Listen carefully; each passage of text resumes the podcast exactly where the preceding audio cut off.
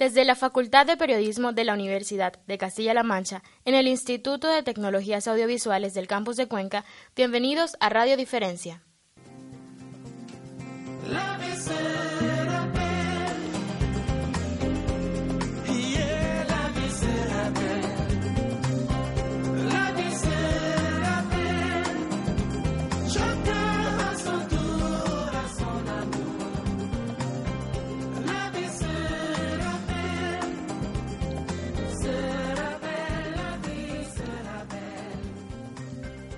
Bienvenidas y bienvenidos a una nueva temporada de Radio Diferencia. Hoy volvemos a encender estos micrófonos para hacer lo que más nos gusta, hablar de temas sociales que nos preocupan o a los que queremos dar visibilidad. Durante esta temporada pasarán diferentes personas y abordaremos temas muy diversos. Hoy tenemos el placer de hablar del pueblo Karen.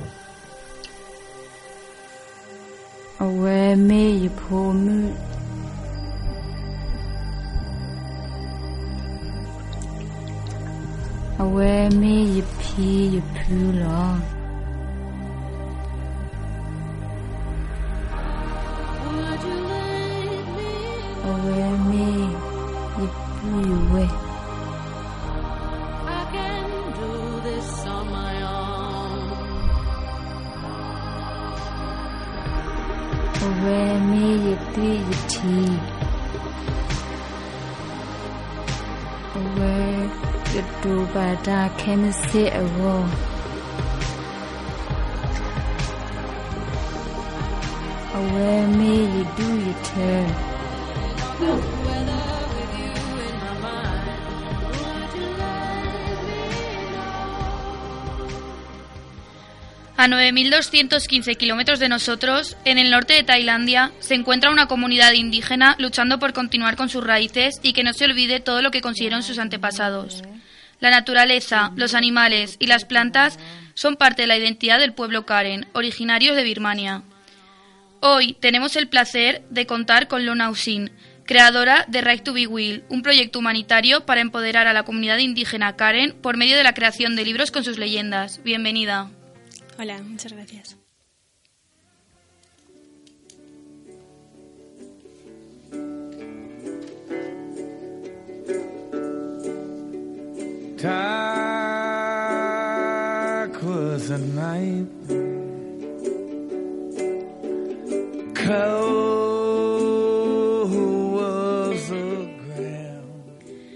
Bueno, Luna, cuéntanos cómo desde tan lejos conoces al pueblo Karen. Bueno, este proyecto parte de, un viaje personal. Eh, me encontraba viviendo en Tailandia y, bueno, no conocía a esta comunidad Em, quería hacer un voluntariado, quería, quería ayudar y, bueno, fui a, la selva y allí encontré pues a esta comunidad, a estas niñas y conocí la situación de los Karen, una, comunidad, una comunidad indígena con, con unos valores muy, muy bonitos. Después de conocer la historia de este pueblo, ¿cómo llegas a crear el proyecto tan grande que, con el que estás luchando por ellos? Bueno, em, yo empecé em, voluntariando allí con, clases de fotografía. Quería, quería ayudarles a tener otro lenguaje. El, el pueblo Karen habla las, las, lenguas carénicas, entonces esto em, supone una dificultad a la hora de, de encontrar trabajo, ¿no? de poder comunicar su situación en Tailandia o, o, al resto del mundo. Y yo fui allí para dar eh, esta herramienta, ¿no? Y cuando llegamos allí eh, conocí a, Tilachu, un niño de, mamá estadounidense y, papá birmano. Y el niño podía hablar los, los, dos idiomas, ¿no? Podía entender inglés y podía entender Karen. Entonces tenía acceso a, dos mundos muy, muy distintos, ¿no? Completamente diferentes. Y hablando con su mamá era como, bueno, ¿y, y Tilachu cómo, cómo aprende inglés? pues con los, con los cuentos occidentales, ¿no? Nuestros cuentos. Pero claro, no tiene nada que ver. Ahí estamos viviendo en la selva, tenemos una, una relación con la vida muy, muy diferente. Dijimos, Jolín, ¿y por qué no, hacemos libros de cuentos para niños, ¿no? Para que ellos aprendan inglés, para que tengan también esa, esa herramienta para comunicarse con el mundo, ¿no? Y que nosotros podamos entender también cómo, cómo ellos ven, ven la vida. Y, nada, entonces empezó la historia con, con Tilacho, ¿no? A crear cuentos para, para los niños. Y empezó pues, pues toda esta, esta aventura. Y justo nos has contado que este niño podía hablar las dos lenguas y le abría las puertas a poder hablar con muchísimas, eh, muchísimas personas diferentes a él. ¿Ellos son conscientes de la importancia que, tiene este proyecto para ellos? Sí, o sea, ellos tienen eh, están muy ilusionadas, ¿no? Este no es un proyecto muy grande, es un proyecto que pretende eh, dar trabajo, ¿no? Y crear una forma de, vivir para, para seis, siete niñas. Y, y luego a, nivel ético, ¿no? A nivel como más romántico, compartir con todo el mundo, ¿no? ese valor indígena que, que si no se comparte se, se muere, ¿no? Que es un poco la, la, matriz de todo esto, ¿no? Estamos cada vez más desconectados de la naturaleza y, y que haya un pueblo que, que, siga manteniendo esa relación es necesario que, que nosotros aquí también la, escuchemos, ¿no? Y que, y que nos entendamos parte, parte de ella. En este proyecto se crean libros para conseguir eso, ¿no? Darle, darle un trabajo a esas personas que consigan ingreso y lo que dices, algo muy importante, que no pierdan tampoco sus, su historia. ¿Qué se va a poder encontrar en el interior del libro? Bueno, los libros, eh, como bien has dicho, sirven como, como símbolo de identidad, ¿no? O sea, ahí contamos la, la raíz indígena sirven también como material educativo, eso es muy importante, porque los libros están escritos en, aquí en este caso, que he traído aquí a la radio en, español y en, y en, Karen, pero para ellos están en inglés y en Karen, entonces les, les funcionan también a la hora de, aprender el idioma. Y luego como, como un artículo de venta, o sea, pueden venderse y con eso pueden generar unos recursos para ellos poder, poder vivir. Dentro vamos a encontrar leyendas indígenas, leyendas las que contaban las, las abuelitas en el fuego, ¿no? leyendas muy, muy antiguas y muy bonitas, ¿no? Con valores muy, muy fuertes, ¿no? Muy, muy bonitos. Y bueno, de momento tenemos esta primera, ¿no? Que, que habla de bueno, que los niños pueden, pueden hablar con los elefantes, ¿no? Porque son parte de la misma, de la misma familia. ¿Y qué más cuenta esa leyenda? ¿Nos puedes adelantar algo del libro? Bueno, quizás podría contar otra que es un poquito más, más pequeñita. Aquí tenemos una, una fotografía, ¿no? Eh, es la leyenda de, de la diosa del dinero y, la diosa del arroz. Además es un cuento que a nosotros nos toca mucho, ¿no? porque quizá es algo que, hemos olvidado un poquito. Eh, un día la, la, diosa del dinero y la diosa del arroz se juntaron para, para, ver quién era más, más importante, ¿no? quién era más poderosa. Y claro, por supuesto, la diosa del dinero decía que ella era la más importante porque tenía poder sobre las cosas y podía hacer lo que quisiera. Entonces la diosa del dinero, que era, del arroz, perdón, que era mucho más humilde, como aceptaba ¿no? esta, esta opción. Hasta que un día empezó a llorar un niño. Y lloraba por días, por semanas y nadie podía hacer nada. Entonces llamaron a las dos diosas para preguntarles que si podían hacer algo por este niño. Entonces la diosa del dinero llegó primero y empezó a prometerle cosas. Empezó a darle regalos, a hacerle promesas, a darle joyas, a darle muchas cosas y el niño no paraba de llorar, no paraba de llorar. No sabía qué hacer. Entonces llegó la diosa del arroz con un plato de arroz calentito y el niño automáticamente dejó de llorar porque solamente tenía hambre. Los Karen dicen que, es importante, dice, trabaja con tus manos y come con tu boca. O sea, vive con lo que tú puedas generar y disfruta de lo que tú mismo puedas generar, ¿no? Y que, el, que al final el, dinero solo vale para comprar el arroz en caso de que este falte, que muchas veces nos hemos olvidado de, de esto. Y bueno, esa es una de las, de las leyendas. Qué bonita, ¿no? Y qué importante es para ellos y para nosotros también saber este tipo de leyendas en la sociedad consumista que hay hoy en día, justo. Este proyecto empieza ahora en diciembre. ¿Cuándo va a acabar? Acabar en unos meses. La idea es el proyecto y luego dejarles a ellos la idea para seguir trabajando en un futuro. ¿Qué va a pasar con el proyecto? Vale, la, la idea es empezar una, una escuela para que ellas de, de manera independiente puedan crear estos libros eh, solas, no tenga que ir nadie más a, a poder ayudarlas. ¿no? Entonces, en diciembre, a mediados más o menos, eh, un profesor de inglés y yo como gestión de proyectos Iremos allí y estaremos alrededor de dos meses más o menos en, la selva. Y tendremos pues eso, dos meses de intensivo de clases de fotografía, de gestión de proyectos, de programas, ¿no? Tendremos los ordenadores o las cámaras, un poco todo lo que necesitemos para, para hacer los libros y al mismo tiempo, como ya existe algún ejemplar, pues empezar a, a venderlos, ¿no? empezar a ver cómo funciona para que mm, el primer mes sea todo de manera eh, como clases y el siguiente mes sea de manera tutelada ellos puedan hacerlo solos y nosotros solo estemos allí de una manera de apoyo, para que después podamos irnos y que ellas continúen si quieren con, con este proyecto ¿no? y que se haya creado una estructura sólida para poder trabajar. Y vamos, el proyecto serán esto, pues clases de inglés que serán para toda la comunidad. Entonces, pues podrá ir todo el mundo, desde clases muy básicas hasta luego unas clases un poco más específicas para las niñas que quieran dedicarse al, al proyecto porque las clases de fotografía, de programas, de gestión de proyectos serán en inglés. Entonces habrá esas dos clases y, bueno, pues se creará un, equipo de trabajo durante esos dos meses. Hay abierto un crowdfunding para, para poder ayudar a este proyecto del cual ya llevamos 200, bueno, ya lleváis 250 euros recaudados de un total de cuánto queréis recaudar más o menos. Pues bueno, se puso un precio de, de 3.000 euros para crear una estructura muy, muy sólida. De todas formas, el proyecto va a salir igual con, con el dinero que se, que, se perdón, que se recaude. Al final esto es un proyecto que hacemos también de, de corazón, ¿no? que queremos, no queremos estar allí.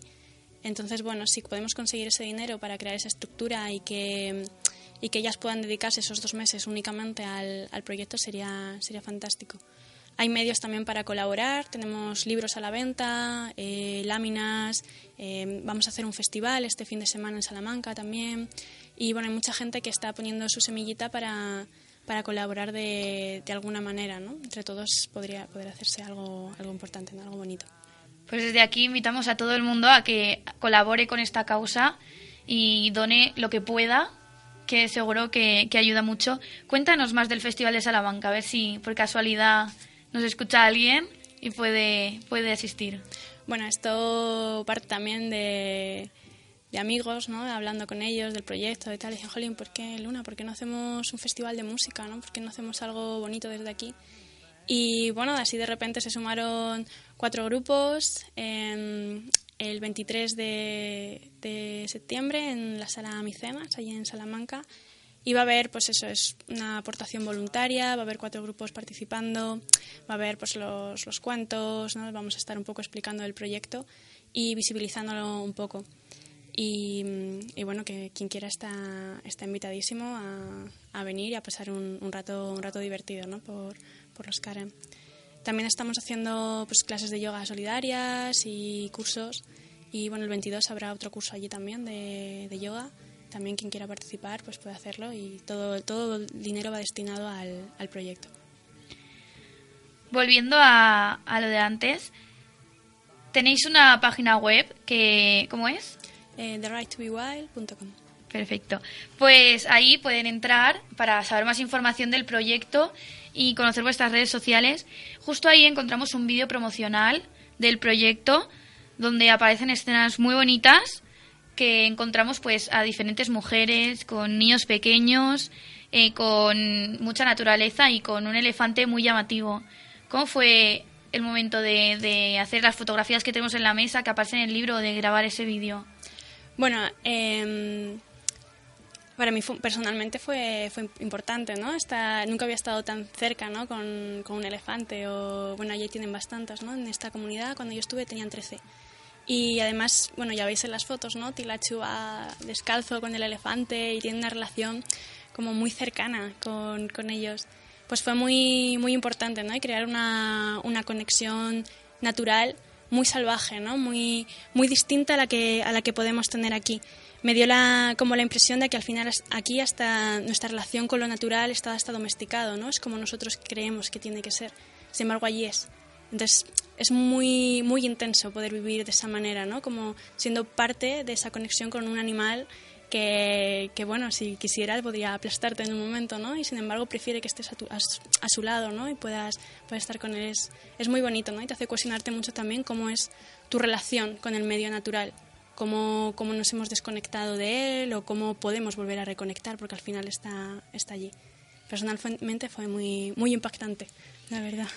¿Qué sientes tú cuando dejas un país como es España y de repente te adentras en, esta comunidad para conocerles un poco, como tú has dicho, intentando hacer un voluntariado y descubres algo tan diferente pero tan bonito?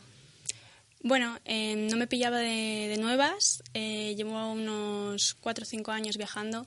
Entonces, bueno, he estado con, varias comunidades y, siempre, siempre se tiran muros, ¿no? De, de, ideas que aquí tenemos preconcebidas, ¿no? Ideas que ahora que nos construimos aquí. Y llegas allí, se tiran esos muros, desaparecen, salen otros, ¿no? Creas una nueva idea del mundo. Y, y bueno, eh, a la hora de volver es diferente, ¿no? Cómo puede ser una parte de, de Tailandia aquí, una parte de, de, España allí, porque al final son todo opciones, ¿no? Y tú escoges lo que, lo que te, te sirve mejor, ¿no? Porque, para experimentar pues, tu estancia, ¿no? no sé. ¿Qué esperas de tu vuelta allí, a estar con ellos? ¿Cuáles son tus expectativas? Bueno, no tengo muchas expectativas. Al final, el estilo de vida allí es muy tranquilito, no existe, no existe hora. De hecho, es algo que me, me sorprendió mucho. Por ejemplo, Tilacho, el niño no sabe qué es el tiempo, no sabe qué es. Mm, porque las cosas empiezan y acaban cuando, cuando tienen que hacerse. Entonces, bueno, aquí hay un ritmo más rápido y ya al llegar allí, pues simplemente pues que, que estemos bien, que podamos desarrollar los, los cuentos y si las niñas pueden aprovecharlos y con ellos pues generar un empleo ¿no? y poder generar una forma de vida, pues sería genial. Eh, aprender, me encantaría aprender, pues no sé, hacer telares, comida a Karen, o me encantaría pues pasar mucho tiempo con ellas, ¿no? Porque a pesar de no, de no hablar la misma lengua, eh, es muy fácil comunicarse con ellos porque, porque hay una conexión muy, muy bonita, muy, muy especial. Entonces, pues simplemente estar allí en la naturaleza y, y poder aprender mucho más de, de, esta, de esta comunidad. La gente que, que, está conociendo ahora este proyecto y quiere ayudar, ¿cómo lo puede hacer? Aparte de donar, ¿qué puede hacer? Pues el, la primera manera es esto de una, con un aporte económico, porque al final eh, la realidad es esa, ¿no? Necesitamos un aporte material para poder hacerlo posible. Entonces, bueno, con la parte de donación, con el crowdfunding, eh, sería una ayuda eh, genial con, con, la compra de libros y la compra de láminas o asistencia a las clases de yoga o asistencia a las, al festival. Con eso colabora perfectamente. Eh, de manera voluntaria, si alguien no puede mm, hacerlo con su dinero, puede hacerlo con su tiempo. Entonces existe la posibilidad, tenemos un grupo de comunicación que está explicando el proyecto, se pueden organizar eventos, eh, bueno, cada uno puede aportar su, granito de arena para, dar visibilidad al proyecto y para conseguir que, que más gente lo, lo conozca. Y ya si no puedes ni con dinero ni con tu tiempo, pues por favor con difusión, ¿no? con contárselo a alguien porque quizá lleguemos a alguien que le pueda interesar y, y pueda, y pueda apoyarnos ¿no? y pueda apoyarlas a ellas. Y si ahora esa, una persona decide ir allí, ¿puede hacerlo? ¿Puede ser voluntario allí con vosotros? Mm, tendríamos que, que hablar las, las, condiciones que quiere esa persona y todo. Eh, podría hacerlo, eh, en caso de que, de que, quisiera meterse en las clases, ¿no? quisiera eh, contribuir para, para el proyecto. Entonces tendríamos que hablarlo, sería un caso mucho más específico. Pero bueno, está claro, está todo muy abierto, ¿no? Cualquiera puede, puede ayudar. Bueno, y ya para terminar, ¿algo que, que nos quieras contar acerca de ellos o alguna inquietud que tengas? Mm, bueno, no sé, me... ¿qué os puedo contar? la verdad que me, me, ha parecido muy, muy interesante ¿no? esa, esa relación con el, con el medio natural y que, que al final mmm, estos libros de cuentos, eh, aunque estén destinados para niños, ¿no? son para todo el mundo porque bueno, es una forma, una opción de, de, ver el mundo, ¿no? de al final nosotros vamos a decidir si queremos entender esa naturaleza como, como un recurso o como, como dice en el, en el vídeo, ¿no? como nuestra madre, ¿no? como algo que hay que cuidar. Y, y realmente me, me, sorprendió cómo esa idea tan romántica que aquí utilizamos mucho allí se materializase de verdad y se entendiesen a las plantas, a los animales, a tu familia como, como lo, más, lo más importante y todo el resto es, secundario. Bueno, Ulana, pues muchas gracias por tu ilusión. Bueno, Luna, ha sido maravilloso escucharte, hablar sobre el pueblo Karen y sobre este gran proyecto y ha sido encantador tenerte aquí con nosotros el día de hoy. A ustedes, nuestros oyentes, gracias por estar una vez más junto a nosotros. Gracias por ser diferentes. Gracias por escuchar Radio Diferencia.